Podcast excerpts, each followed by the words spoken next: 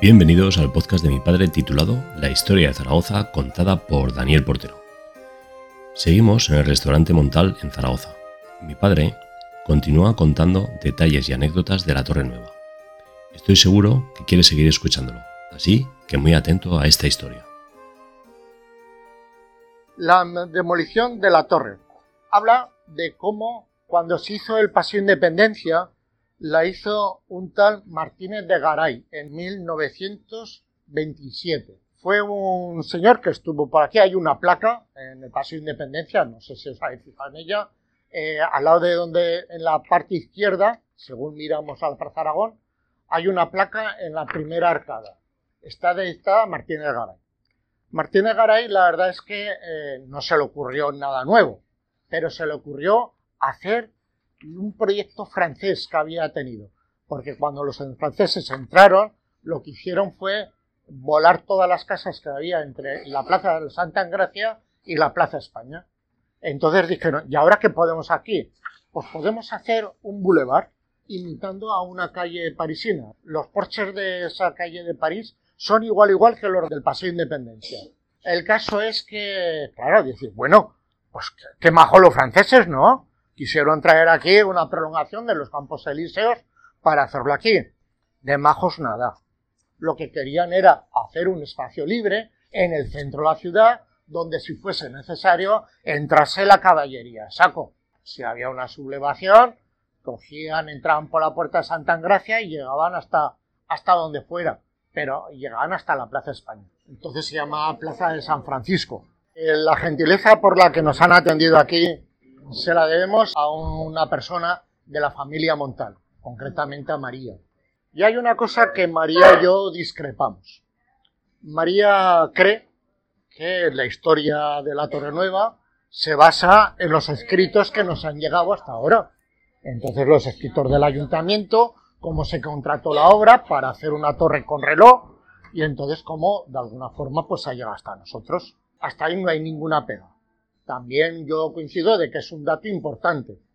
Sin embargo, cada vez hay más ciencias, no solamente los que leen historia, que de alguna manera ponen en duda todo y utilizan otras fuentes.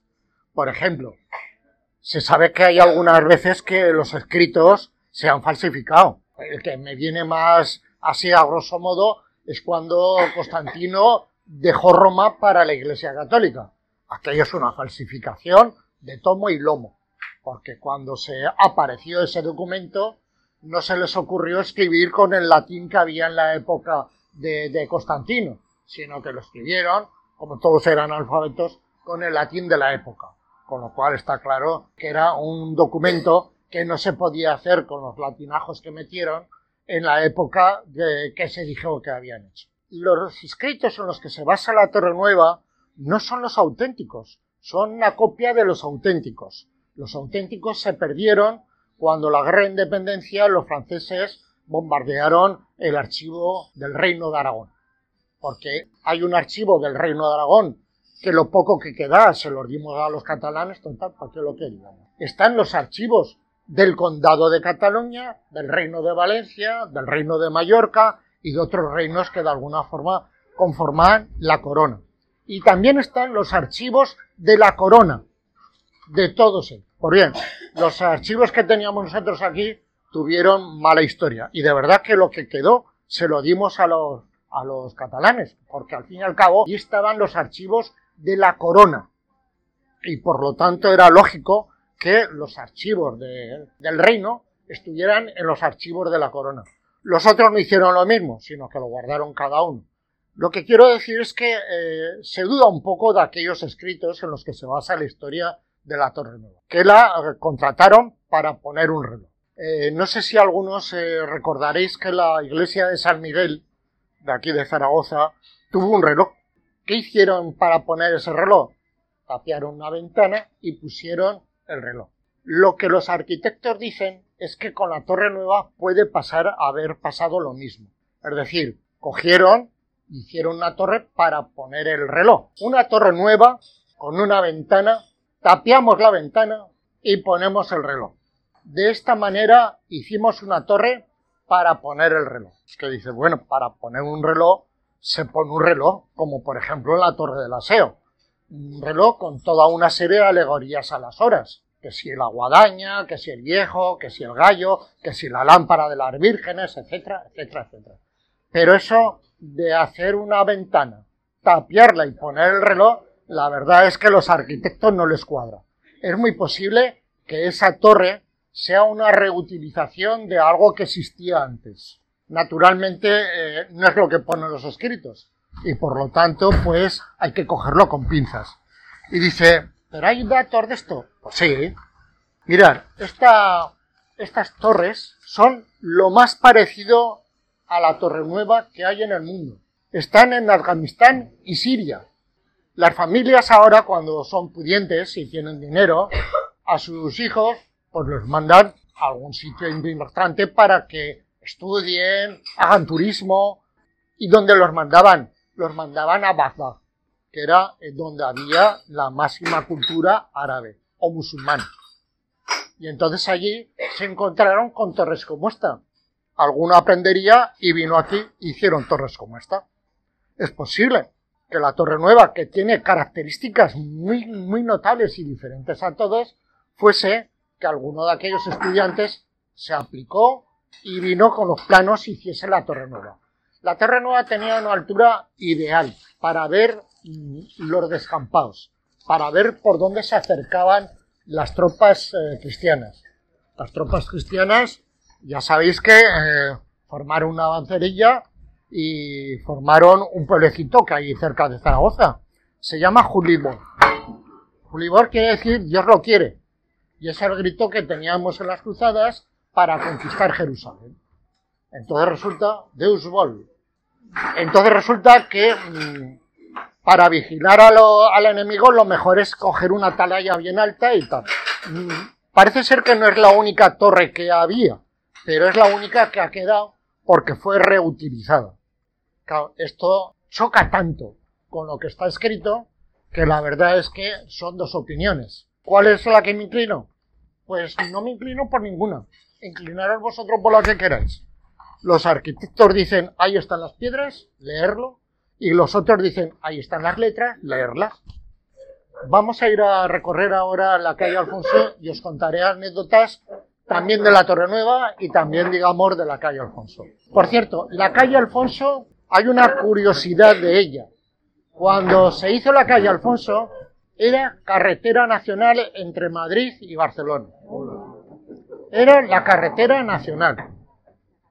Lo digo para que, vamos, ahora no pasan coches, pero en su momento fue un trozo de la carretera nacional. Tras la charla en el interior del restaurante Montal, salimos a la calle Antonio Candalija. El grupo que acompañamos a mi padre es de más de 20 personas. Vamos realizando diversas paradas y Daniel nos va contando diferentes historias de los monumentos y calles de nuestra ciudad. Empezamos el recorrido observando la torre de la iglesia de San Felipe. Mirad, esto es lo que os quería enseñar.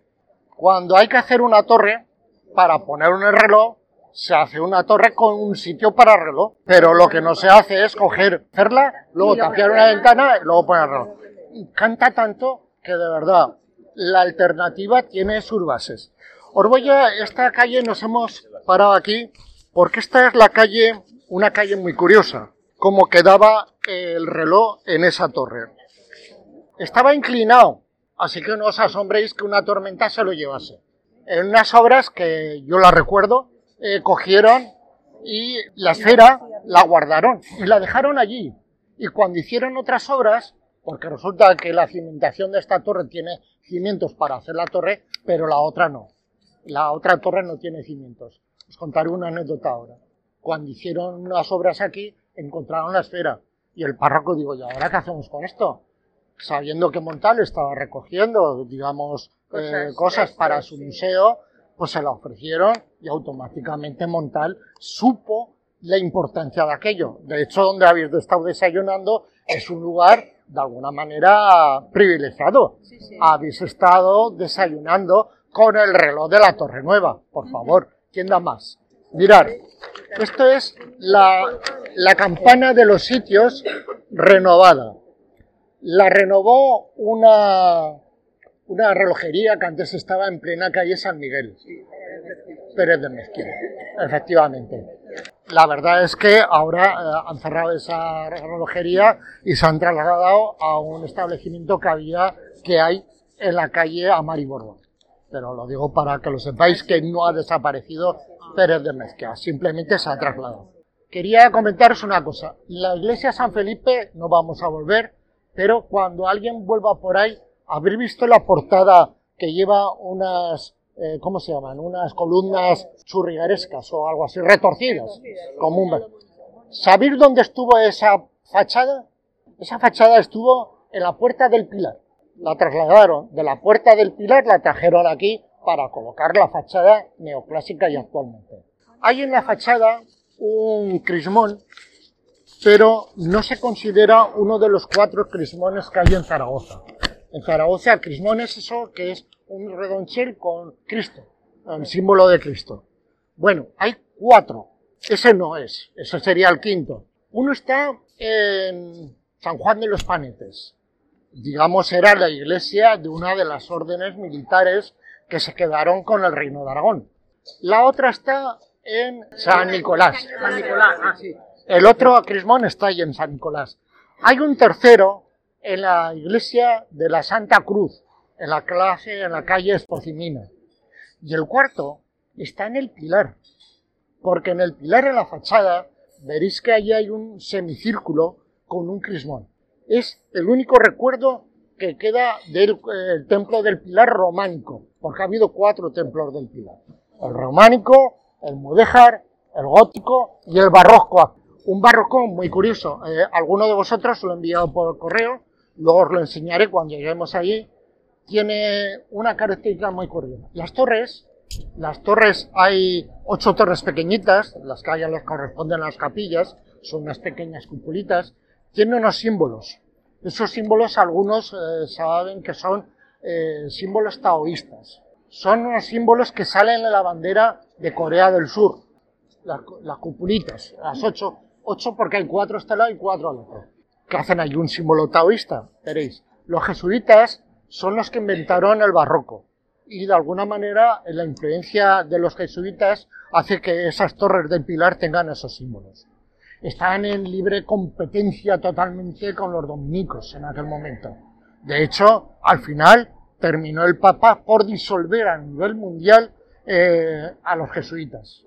Bueno, a nivel mundial no porque en Rusia no los disolvió, Catalina la Grande o alguno de esos dijo que hasta aquí hemos llegado. Y allí no se disolvió la orden de los jesuitas. La verdad es que, eh, ¿qué pasó con los jesuitas y los dominicos? Los dominicos decían que aquí solamente hay válida una revelación, la que tenemos nosotros, los católicos y cristianos. Y los jesuitas decían que había que escuchar a otras religiones porque es posible que si Dios, que es omnipotente, había hecho revelación a nosotros, también había hecho a otras religiones y por eso aceptaban de buena gana los símbolos de otras religiones.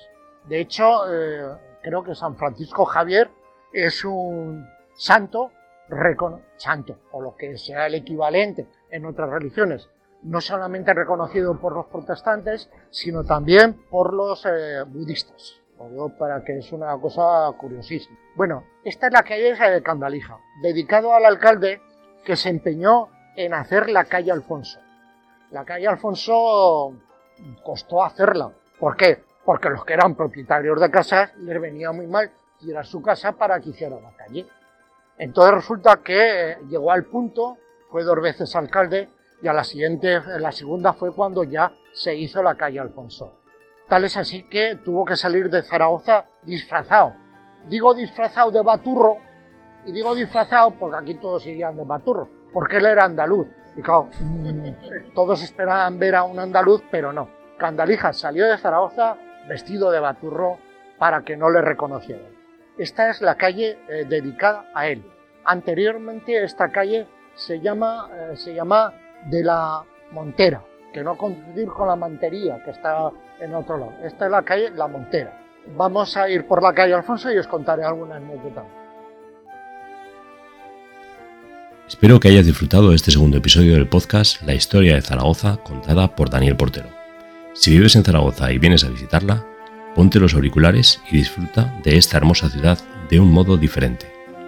Si te ha gustado el podcast, no olvides dejar tu valoración 5 estrellas para continuar añadiendo nuevos capítulos de esta apasionante historia. Nos vemos paseando por Zaragoza. Un saludo.